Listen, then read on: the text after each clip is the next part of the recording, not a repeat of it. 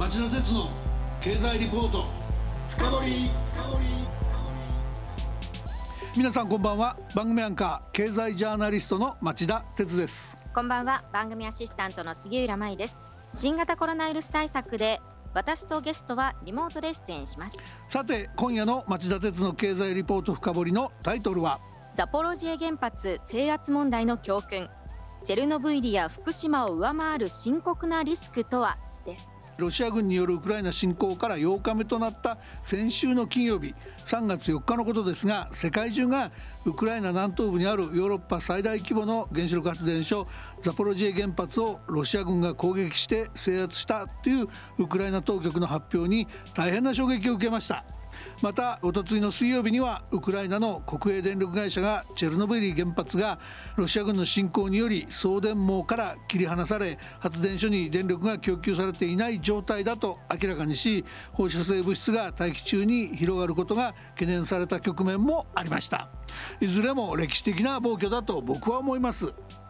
2つの問題に共通しますが原発の周辺で軍事行動を行ったり原発に直接ミサイル攻撃を仕掛けるなどという行為に踏み切る国家が現れるなどということはありえないと誰もが思っていただけにその衝撃は大きかったと言わざるを得ません。この暴挙は一体何を意味しているのかまた今後我々はどういう行動をとるべきなんでしょうか。そこで今夜は長崎大学教授で日本経済研究センターの特任研究員も兼務されている鈴木達次郎さんをゲストにお迎えしました。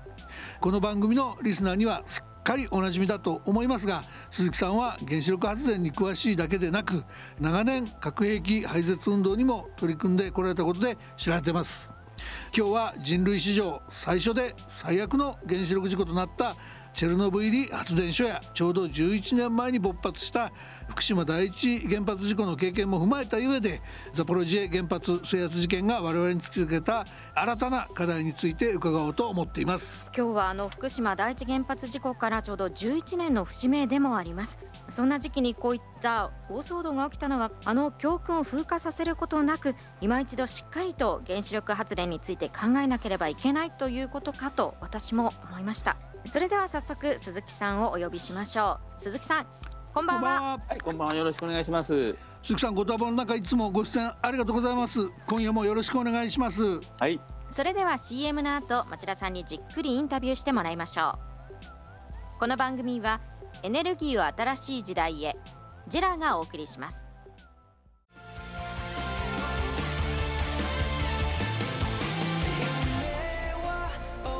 本気で夢を追いかけるとき。新しい一歩を踏み出す時大切なものを守りたい時誰も見たことがないものを作り出す時自分の限界に挑む時絶対できないと思って始める人はいない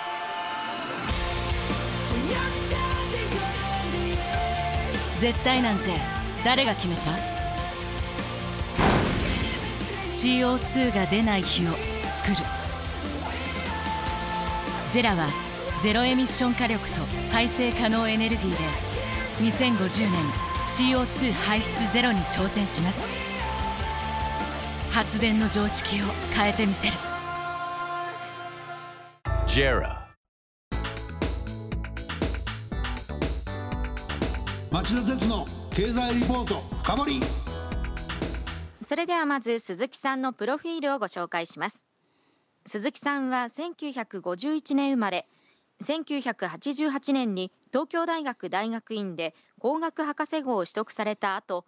マサチューセッツ工科大国際問題研究センター主任研究員や電力中央研究所研究参事を歴任。2010年1月から4年2ヶ月にわたり旧原子力委員会の委員長代理をお務めになられました。現在は長崎大学教授日本経済研究センターの特任研究員を兼務されています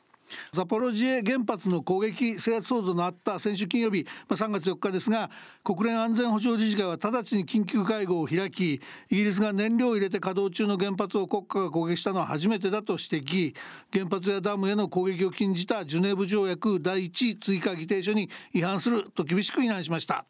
アメリカも核の大惨事を間一髪で免れたとロシアの蛮行に怒りをあらわにし中国でさえ懸念を表明。当事者は極めて慎重に行動するよう期待すると自制を求めたといいます。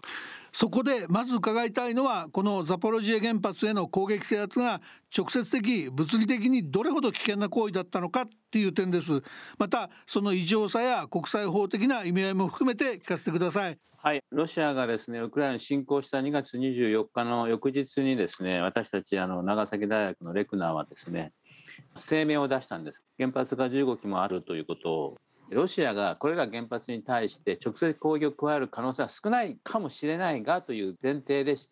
それでも稼働中の原発がこれだけたくさんあるっていう国で戦争が起きたのは初めてだったので戦闘による電源喪失とかですね。爆弾が誤爆や誤射でぶつかったりとか死傷者が出たりとか発電所でですね。何が起こるかわからないのでとにかく侵攻をやめるべきだっていう声明を出したんですが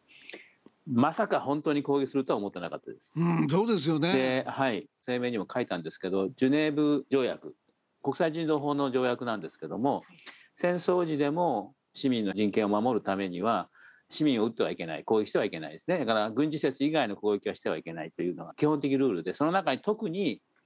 とてつもない被害を与える可能性のある施設ということでダムとかですね原子力発電所は攻撃はしてはいけないということが書かれています。でロシアも当然批准してますので侵攻自体国際法違反ということもあるんですけどもまさか原発狙うということはないだろうというふうに、まあ、高をくくってたんですが起きてしまった。これどういうことかと言いますとですね世界中の原発は戦争に対する安全対策が取っていません、はい、これまでですね、まあ、事故を起こしてますけどチェルノブイリとか福島原発。これは言ってみれば人災避けることができた事故なんですねちゃんとやってれば、はい、ある意味では。今回は避けることができないです。もし意図的に攻撃をしようとしたら。意図的でなかったとしてもそこで軍事行動が行われるということは大変なリスクを伴う。中には大量の核物質が入っています、うん、核兵器の含む核物質とは桁違いの量が原発には含まれています、したがって潜在的なリスクっていうのは非常に大きいんですねまあ、それがあの大前提ということで、まあ、本当にまあびっくりしたんですが、まあ、国際人道法違反でもあり、はい、IAEA でも合意がもちろんあるんですけどもそれを破ったということで大変な危険性がある。占拠してますよね。うん、まあ、あのひょっとしたら原子炉建屋そのものは狙わないで周辺施設を狙って選挙が目的だったということになるかもしれませんが、まあ、多分そうだと思うんですけど、それにしても事故が起こり得ますので。で運転員をコントロール今してるんですがロシアの軍隊が、はい、これが一番今怖いですね、うん、強いストレスが強い状況で疲労してですね人為的ミスにつながります、はい、したがって運転員の安全と自由意志による管理。管理はもうすべて運転に任せるということを宣言してですね IAEA に直接運転員が連絡できるようにしていただきたいっていうのが私の希望ですね今朝の報道だとその IAEA との電子メールという最後の連絡手段も途絶えてしまったとか鈴木さんがご指摘になった通りその運転員がまあロシア兵の管理の下で交代もままならずに大変なストレスと疲労の下で原発を管理してるっていうことらしくてこれ本当におっしゃる通り危険な状態ですよね。はい。札幌ジ原発6基あるんですね、はい、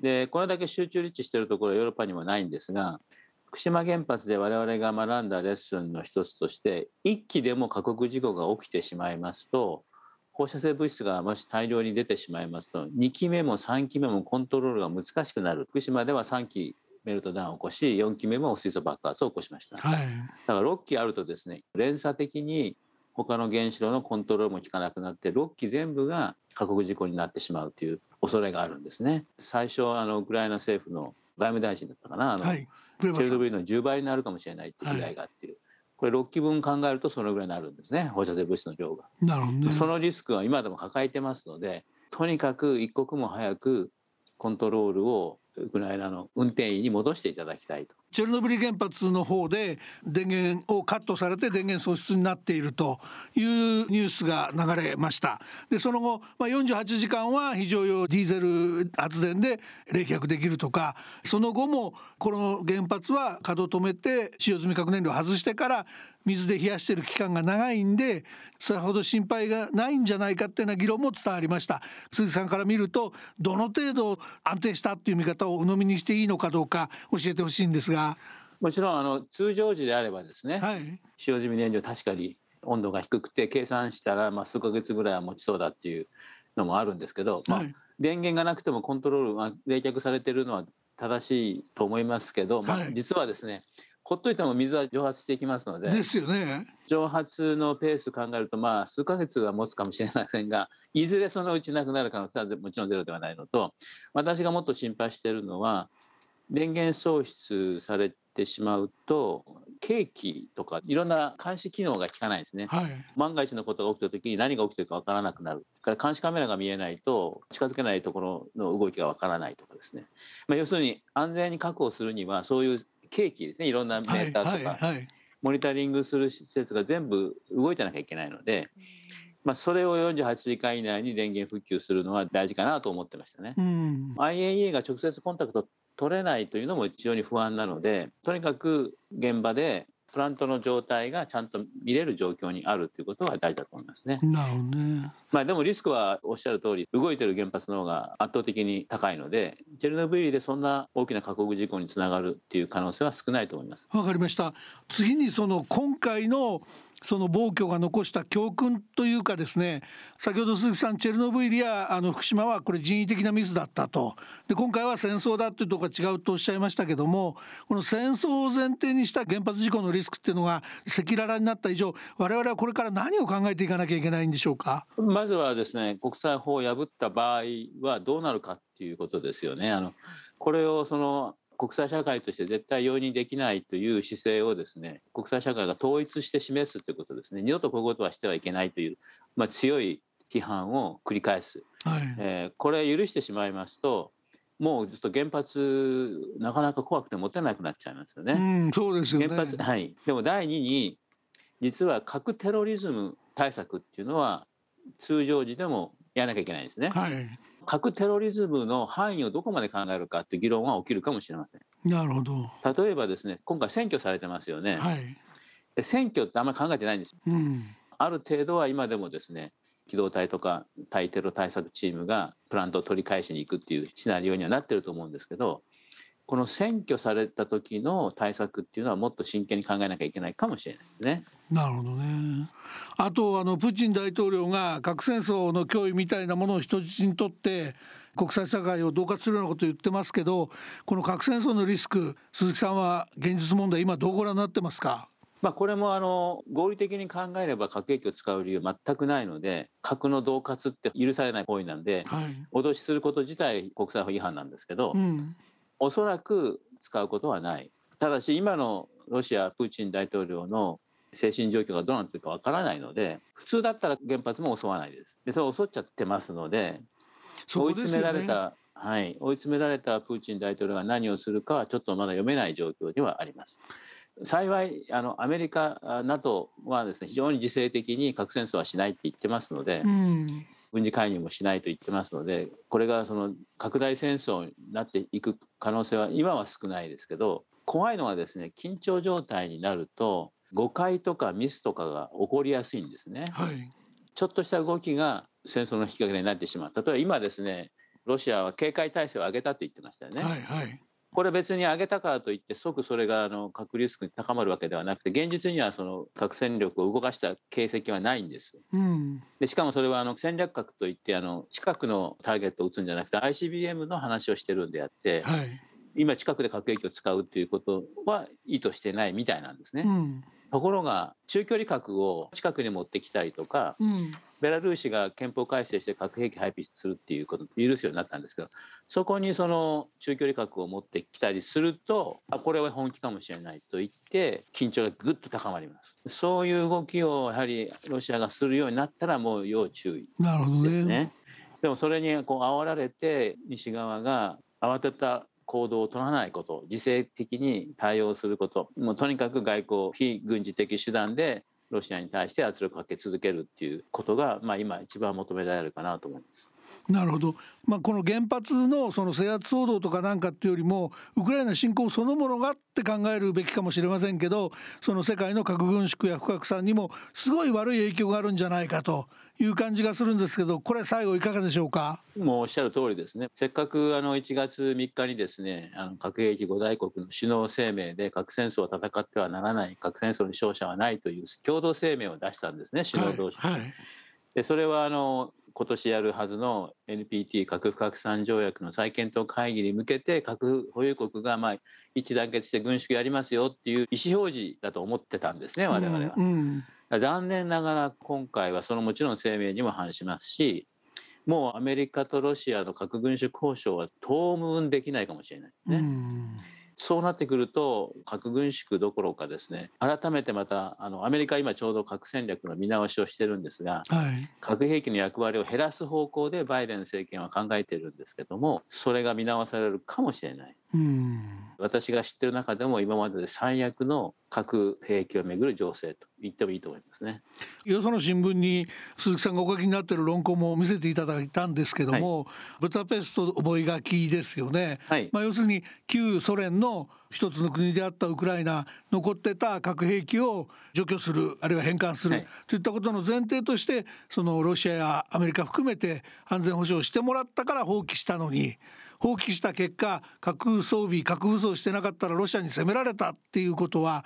核武装を放棄しては決していけないんだっていう発想をですね北朝鮮やイランやその不拡散が心配されてるような国々でまたやっちゃう懸念っていうのもしなきゃいけないですよね。全くおっしゃる通りです。北朝鮮がイランに対してですね悪いメッセージを送ってしまったことになります。実は現実はウクライナにしてみたら当時の意思決定としてはですね旧ソ連のロシアのものなので残すオプションはなかったんですけど、はい、残したとしても自分でコントロールできるわけじゃないので、うん、今あったとしても別にそのロシアは全然怖くも痛くもないかもしれない。まあ、だけどいずれにしてもですね核兵器があったらこんなことならなかったんじゃないかっていう、まあ、直感的なそういう反応があちこちで出てくる。日本でもですね核共有したらどうだってしなきゃいけないんじゃないかっていう、うん、とんでもないその意見が出始めてますので、はい、まあ、とにかく実態をきちんと整理してですね本当に核兵器を持ってくることが核抑止あるいはその平和につながるのかということをきちんと考えなきゃいけないと思います。核兵器を持ってきちゃったらですねターゲットになっちゃうんですよ逆に。はい、だからあのかえってリスクが高まると私は思います。うんわかりました。あの鈴木さん今日も大変貴重な話ありがとうございました。いえいえ。あの本当は今日はあの311の話とか伺いたかったんですけどもはい。あのまた近いうちにぜひご出演い。ただいて、お話聞かせていただきたいと思います。よろしくお願いい。たします、はい、ありがとうございました。ありがとうございました。